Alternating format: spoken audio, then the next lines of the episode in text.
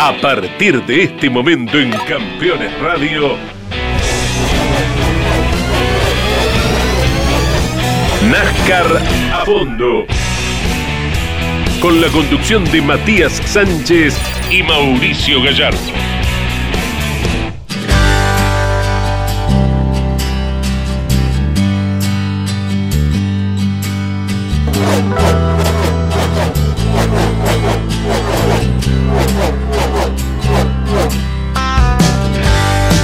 ¿Qué tal amigos de NASCAR? ¿Qué tal amigos de Campeones Radio? Estamos en una nueva emisión de NASCAR a fondo a través de Campeones Radio, programa número 14. Parece mentira ya.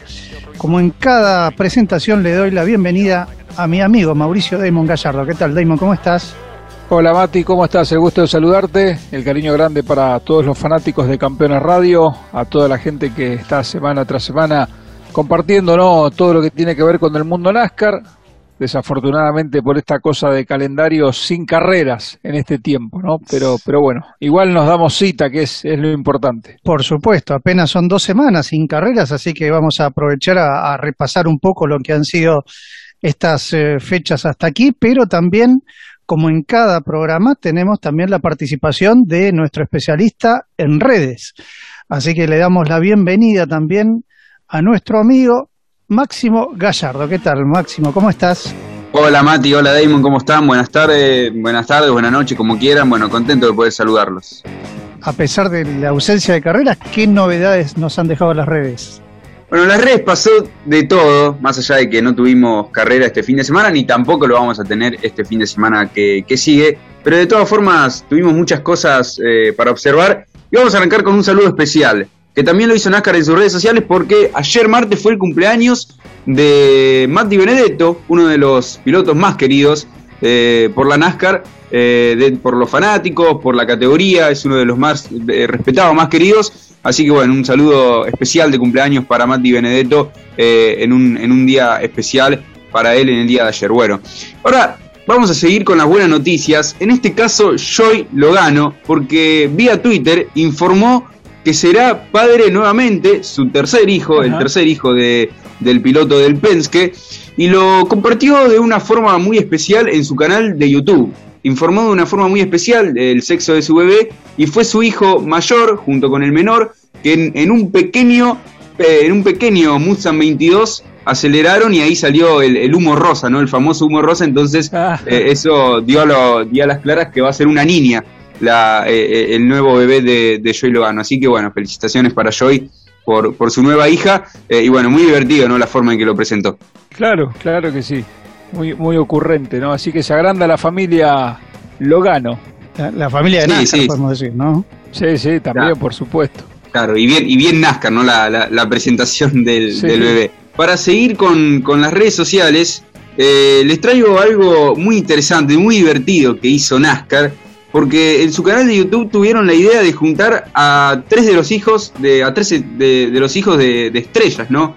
De la categoría, estamos hablando de los hijos de Hamlin, de Larson y de Almirola, era una especie de noticiero eh, conducido por Taylor Hamlin, en el que dieron diferentes opiniones polémicas los hijos de los pilotos. Eh, y, en, un momento del, del pequeño video de 7-8 minutos, Taylor Hamlin le preguntó a Alex Almirola quién era su piloto favorito. Me gusta Bowman, dijo eh, el hijo de Almirola, pero me quedo con mi papá, es lo que respondió. Eh, es lo que respondió Tyler, eh, perdón, Alex, Alex Almirola. Y después le preguntó esto a Owen Larson, el hijo de Kyle Larson, y no lo dudó, por supuesto. respondió a Kyle, ah, no, no, no, no, perdón, perdón, a Brad Keselowski eligió como su piloto preferido, el hijo de Kyle Larson, eh, así que eso, eso fue el momento más divertido, más insólito del video, porque, porque obviamente se hizo una, risa, un silencio ahí en el, en el lugar que, que, nadie se lo esperaba. Pero bueno, un video muy divertido. Después también le preguntó quiénes, quiénes eran sus candidatos eh, para, para, el campeonato. El hijo de, de, Almirola respondió junto con el hijo de Larson, coincidieron en que Chase Elliott y la hija de Hamlin eligió a su padre con algunas dudas. Lo quería elegir a Chase, pero bueno, se sintió presionada. No sé si habrá estado ahí de, y terminó eligiendo a su padre. Pero bueno, la verdad que un video muy divertido, algo muy, muy bueno que, se le ocurrió a NASCAR, una idea genial. y la verdad que, quedó muy bueno y esperemos ver a más hijos ¿no? de, los pilotos eh, hablando de NASCAR en, sus redes. Qué, buena forma de, de, mostrar, ¿no? También algunas facetas de, los chicos que están cerca del mundo NASCAR, más que ninguno, ¿no? Con, sus padres corriendo, viviendo esa adrenalina que se vive dentro de la familia cada fin de semana, ellos viven de una manera distinta totalmente, ¿no? A, a, cualquier otra persona lo que pasa en una carrera y, es muy divertido, ¿no? Es muy sano eh, que, que, se difunda todo esto, así que bueno, felicitaciones para, para el que se le ocurrió la idea, la verdad que fenomenal. Sí, sí, además, eh, bueno, eh, recordemos que el año pasado, con todo lo que fue el tema de la pandemia, eh, se hizo el campeonato de simuladores y los pilotos corrían en sus propias casas con su familia alrededor. O sea, lo que me viene a la memoria es justamente la anécdota de la hija de Hamlin con el control remoto apagándole el televisor al padre en plena carrera cuando venía adelante. Entonces, y después en la carrera siguiente, Denny mismo escondiendo todos los controles remotos para que, que, no vuelva a suceder la misma situación. Así que realmente una, una gran idea esta de, de integrar a los chicos y bueno, una, una muestra más de que NASCAR es una categoría realmente muy familiar. Para la próxima semana ya les traeremos muchísimas más cosas que esperemos que, sean así de divertidas y buenas noticias como, como hoy, ¿no? Y también esperando con Asia Walking Glen. Por supuesto que, dos días se hacen largos sin NASCAR. Bueno, gracias Máximo. Veo ya a la distancia demos una bandera amarilla. Sí, pero atención, ¿eh? porque este es un programa increíble, así que más allá de la bandera amarilla, quédese porque se viene una segunda parte una vez que tengamos verde espectacular.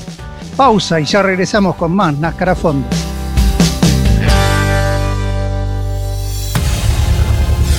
Campeones. Radio. 24 horas con lo mejor del automovilismo. Terrus, una nueva concepción de vida. Magnífico loteo sobre Ruta Nacional 14 en Concepción del Uruguay Entre Ríos. Financia y construye Río Uruguay Seguros. Para más información, www.terrus.com.ar. Cada jueves a las 14 en Campeones Radio, Motolive. Lo mejor del motociclismo de Argentina y el mundo. Motolive, Motolive. En Campeones Radio con la conducción de Mauricio Damon Gallardo y Sebastián Porto. Estás escuchando Campeones. Radio. you can't hide. I wanna know what you're feeling. Tell me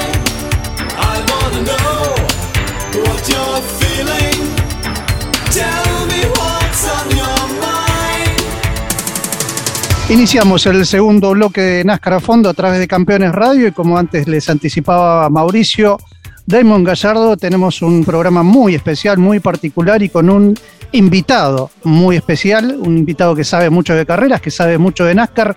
Preséntalo, Damon, por favor. Bueno, un gusto como siempre aquí en NASCAR a fondo recibir invitados, pero en este caso, como decía Mati, súper especial. ¿eh? Agustín Canapino está con nosotros, uno de los grandes referentes del automovilismo argentino, en el mundo real, en el mundo virtual, destacándose en cada pista que le toca competir. Y sabemos que también es un asiduo eh, seguidor del mundo NASCAR. Por eso queríamos charlar con vos, Agustín. El gusto enorme de saludarte. Gracias por este ratito para compartir con todos los fanáticos. Bueno, gracias a ustedes, un placer para mí estar acá y bueno, vamos a disfrutar de charlar un rato de, lo que nos gusta. Sin duda, sin duda que sí. Y una de las primeras preguntas, Agustín, en respecto al mundo NASCAR, ya vamos a hablar de, lo, actual, ¿no? Pero tuviste oportunidades de estar, eh, que yo recuerdo en algunas carreras hace un, tiempo ya, pero tuviste oportunidad de vivir la experiencia desde adentro, ¿no? Una, una experiencia seguramente inolvidable por muchos factores. Totalmente, sí, te cuento cómo fue. En el 2010, cuando salgo campeón de TC, mi main sponsor era 3M en aquel momento, y 3M auspiciaba el auto de Greg Biffle, el 16, en aquella época, y era el sponsor, el main sponsor de ese auto. Eh, creo que era el equipo, no me acuerdo, pero creo que era el equipo, el Rush, sí, de verdad, Roush, como, como, sé, como mejor sea la pronunciación, eh, pero era ese el equipo. Y me invitaron a vivir la experiencia de, Yo salgo campeón en 2010 y como siempre la primera fecha era en, Daytona, las 500 de Daytona, y en febrero allá fui. Eh, aparte fue mi primera vez en Estados Unidos también. Fui hasta, si tuve que sacar la visa, todo, todo rápido. Obviamente con la, cuando llegué con la carta 3M a la Embajada de Estados Unidos, duró dos minutos el trámite, porque 3M es una empresa muy importante en Estados Unidos y, y bueno, fue uno de los momentos que tomé más dimensión todavía de lo que significaba 3M para, claro. para Estados Unidos. Así que fui a para allá y viví una experiencia espectacular. Viví las Daytona 500 bien de adentro, desde sentado con los ingenieros en el, eh, en el pitbull. Pude escuchar la radio de Greg, pude ver cómo planeaban las estrategias, cómo se desarrollaba todo, obviamente estar adentro del box, al lado del auto, obviamente me recorrí todo el predio, también hice de la vía de fanático, fui hasta la tribuna, eh, absolutamente todo lo que podía experimentar lo experimenté y, bueno, ahí es donde te das cuenta de dos cosas, lo fabuloso que es el mundo NASCAR y Estados Unidos y lo lejos que estamos en Argentina. Antes de viajar, ¿ya veías las carreras por televisión? ¿Ya tenías alguna expectativa previa? ¿Y ¿Qué sentiste en el momento de la largada de los 40 autos acelerando ahí en Daytona? Después cuando empiezan a pasar y ves manchas que pasan nada más, ¿no? Es una locura, es una locura. De hecho, cuando pasan, eh, cuando largan es impresionante, pero, pero lo que más te asombra es cuando vienen todos en pelotón empujándose y pasa esa, esa nube de velocidad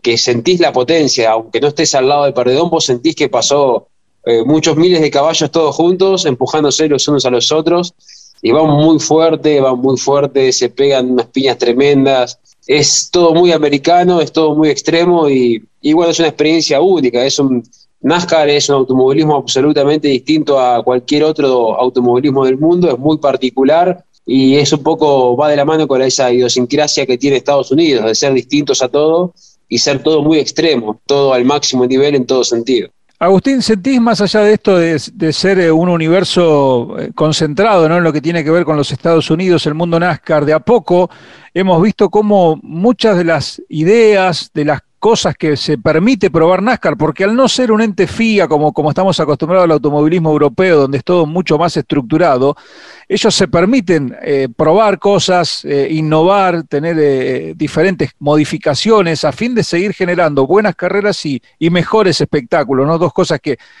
pocas veces van de la mano.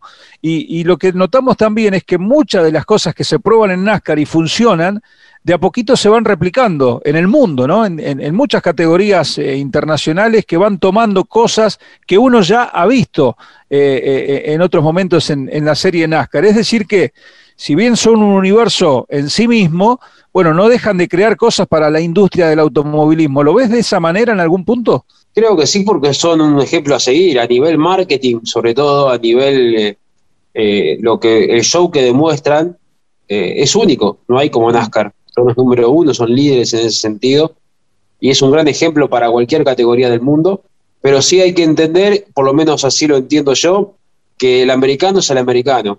Lo que le gusta al americano no, no tiene por qué gustarle al argentino y viceversa.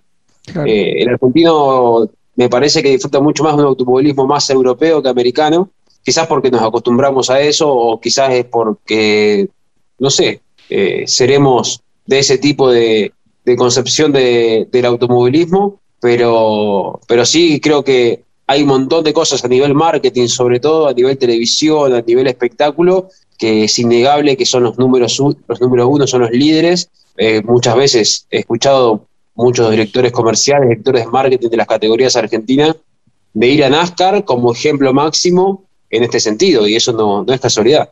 Eh, te, paso al, te llevo al 2021, Agustín te deja tu agenda actual, eh, está, siguiendo el año eh, de esta temporada de NASCAR en particular y si es así, ¿cómo la ves?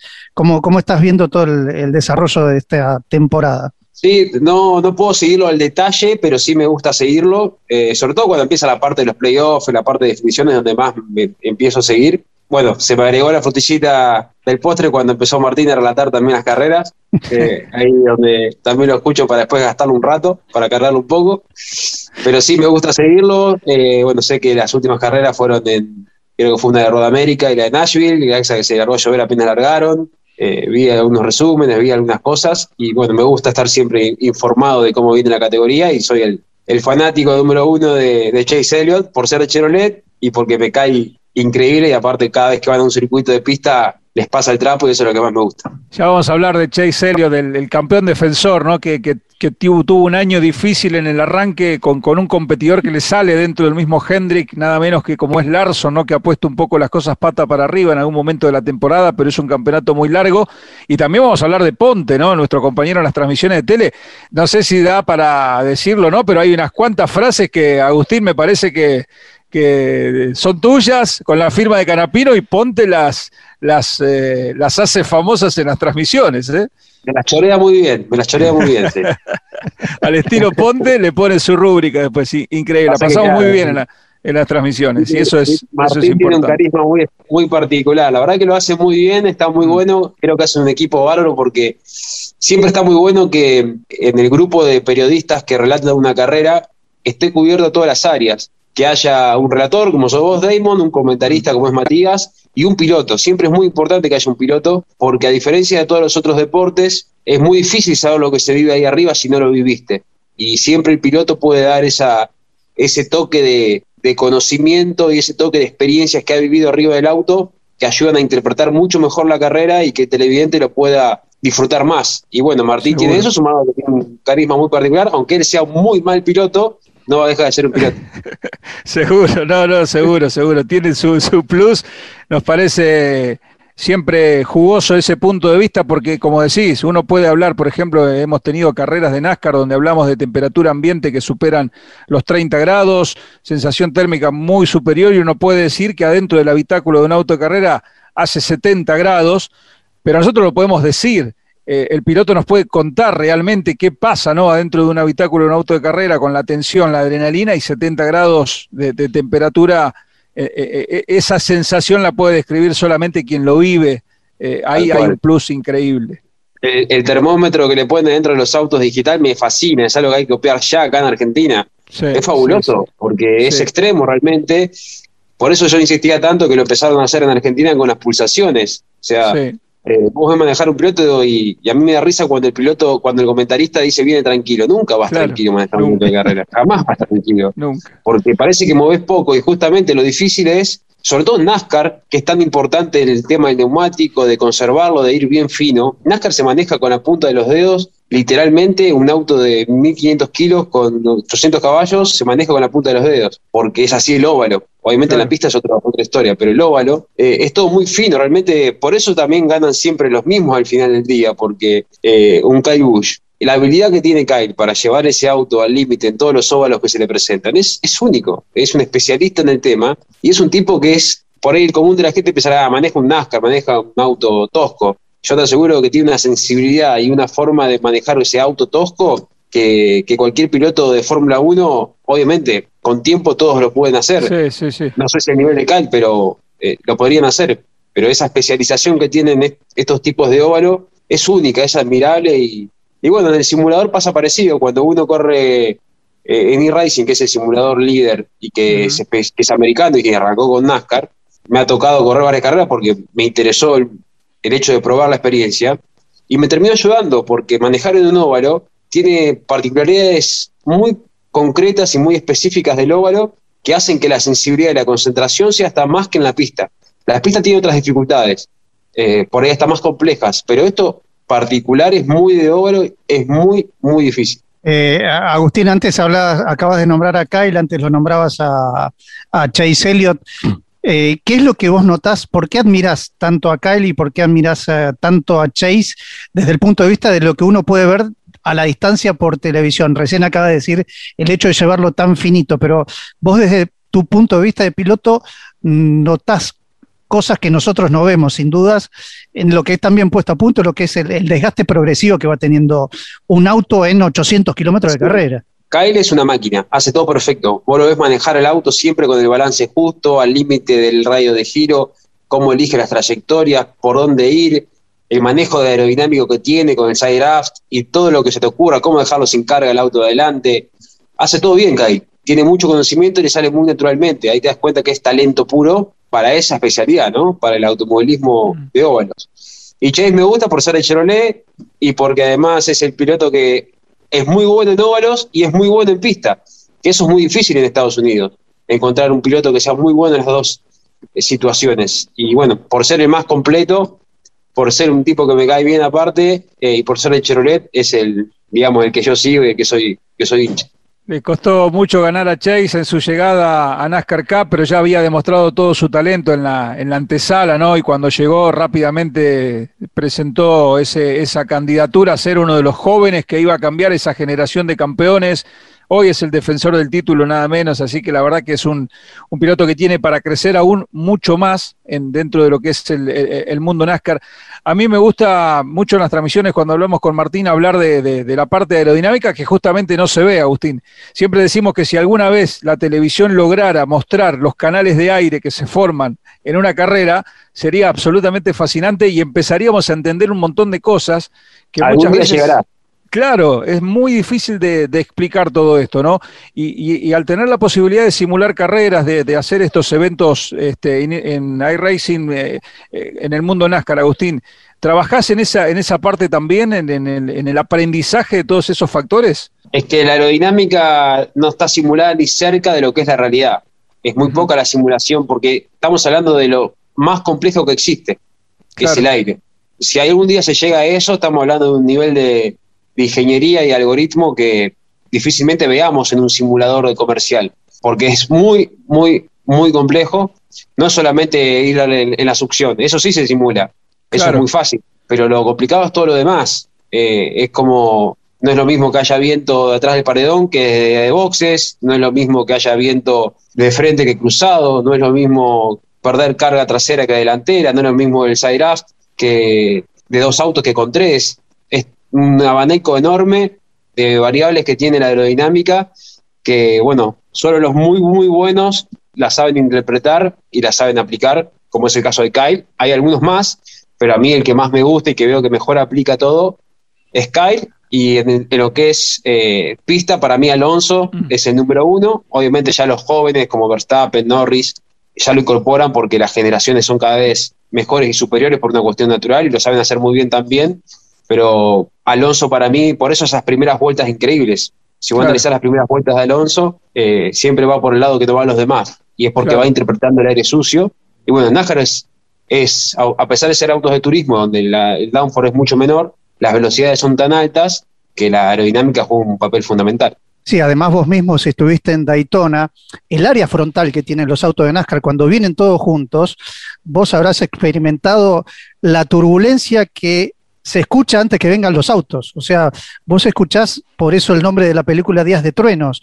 El trueno es lo que genera la turbulencia de los 40 autos empujándose entre sí, que viene adelante unos 200, 300 metros antes de los autos, y recién ahí ves pasar los autos, escuchar los motores y atrás pasan los autos. o sea, es eso, es eso es algo que único, es Qué incre- eh, eh, lo sentís nada más que ahí, en Daytona, en Taladega. Tal cual. Y solo pasa ahí en esa carrera. Después no hay nada en el mundo que pase algo parecido. Cuando, cuando vas a ver a 40 tarados yendo tres gambas, uno atrás del otro, pegándose paragolpe con paragolpe. Ahí, ahí solo. Hablando de Daytona, hablando de superóvalos, óvalos cortos, óvalos largos, ¿hay alguna de los, de los cuatro circuitos de NASCAR en particular que a vos personalmente te gusta más mirar las carreras o lo- los circuitos mixtos? Y Daytona por la mística. Daytona. Daytona es, es, es como Mónaco para la Fórmula 1 o Indianápolis para la IndyCar. Es, es una mística insuperable.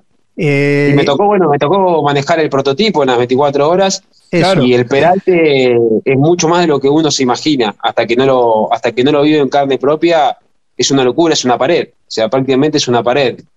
Y, la compresión que uno siente, yo de verdad, cuando anduve con el prototipo que tiene un montón de kilos de carga, obviamente va sobrado en los curbones, pero digo, con el NASCAR que tiene tan poca carga y todos juntos, mamita, hay que, hay que animarse a encarar el curbón ese, debe ser una locura total. Qué lindo. que Eh, no les importa nada, ¿eh? Realmente. A fondo, a fondo. Eh, si, si tuvieras que ser un óvalo en la Argentina, ¿tomarías eh, alguno, algún modelo en particular? ¿Harías uno que te guste a vos tomando un- una parte de uno, otra parte de otro? Y acá en Argentina yo arrancaría por un óvalo de, de milla, de una milla. Eh, arrancaría por algo intermedio. Sin tanto no, no, peralte. o sea, no un Martinsville, no un Bristol, pero sí algo que Un- un, paso un siguiente. Sí, un New Hampshire. Claro, sí, Dover es repicante, pero un, qué sé yo, o por ahí un milla y media, pero es, es complicadísimo porque acá en Argentina no hay culturas de óvalos y, y, y la piña en el óvalo es muy peligrosa y es muy cara. Allá tiene una seguridad extrema en los autos, en los, en los paredones, en todo, y tienen 15 autos por piloto prácticamente. Eh, no les cuesta nada. Acá me rompé el TC y yo no corro hasta el año que viene. Claro, claro. eh, porque no lo puedo reparar. Entonces, eh, es una cultura totalmente distinta, una economía distinta, por eso creo que acá es inviable que eso suceda. Ya, para ir cerrando de mi parte, Agustín, ¿has visto el nuevo auto para el año que viene?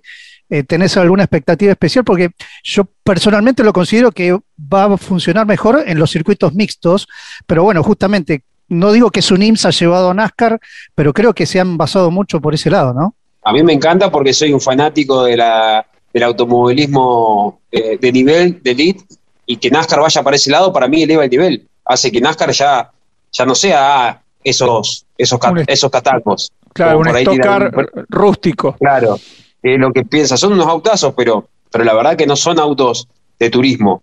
Son autos para óvalos y, y creo que NASCAR tiene todo excelente, pero no tiene un auto excelente. Y ahora va a ese camino, a tener un auto de verdad, un auto con suspensión independiente, un auto con una distribución de peso mucho mejor, la aerodinámica mucho mejor pensada, sin perder la filosofía de NASCAR, que eso es lo más importante, sin perder la filosofía. El frente de los autos igual que los originales, eh, la caja de secta secuencial, un montón de cosas que, que hacen que el auto pase a un nivel superior y a mí particularmente eso me encanta y ojalá le funcione como, como creo que le va a funcionar, que es, que es perfectamente bien. Bien, Agustín, la verdad, un, lujo, un gustazo enorme. Sabemos de tus compromisos, estás a pleno en una temporada muy especial, con, muchos frentes en el mundo de la competición, sin bajar los brazos. Como nosotros también decimos en las transmisiones, en el automovilismo nadie se rinde y vos sos uno de esos que, nos das ejemplo permanente, ¿no? De, estar batallando y peleándola para, para ser eh, uno de los más destacados. Así que ha sido un honor y ojalá que en algún momento se dé alguna posibilidad, Agustín, no sé si está dentro de los sueños, dentro de los proyectos, de los objetivos de, de- de estar probando, de estar haciendo algo alguna vez en el mundo NASCAR, sería realmente una maravilla, ¿no? Una maravilla. Me encantaría, es muy lejano porque es un mundo muy diferente y si no es con el apoyo, bueno, que lo, que lo tengo, el apoyo de Chevrolet acá, eh, es imposible por, por medios Claro. propios. Pero bueno, ojalá, ya estoy un poco viejo, pero para NASCAR no tanto, así que Claro. ojalá que algún día por lo menos intentarlo y probar, me encantaría. Muchas gracias. Agustín. Gracias, gracias por tu tiempo. Y bueno, seguramente a fin de año va a haber otra chance cuando pasen los playoffs, que es justamente donde vos más atención le vas a prestar a la definición del campeonato para volver a charlar y sacar conclusiones de lo que fue este año. Dale, un gusto. Cuando quieran, acá estaremos para volver a charlar. Saludos y, bueno, suerte con Ponte, que no es fácil. Y, viste, no es fácil, no es fácil, vos lo conoces bien, ¿eh?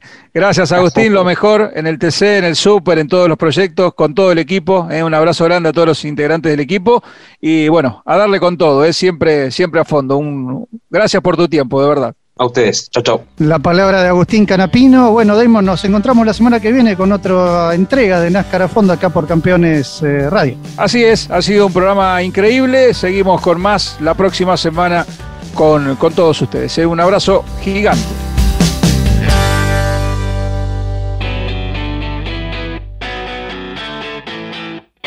Hasta aquí en Campeones Radio. NASCAR a fondo. Con la conducción de Matías Sánchez y Mauricio Gallardo. Campeones Radio. Una radio 100% automovilismo.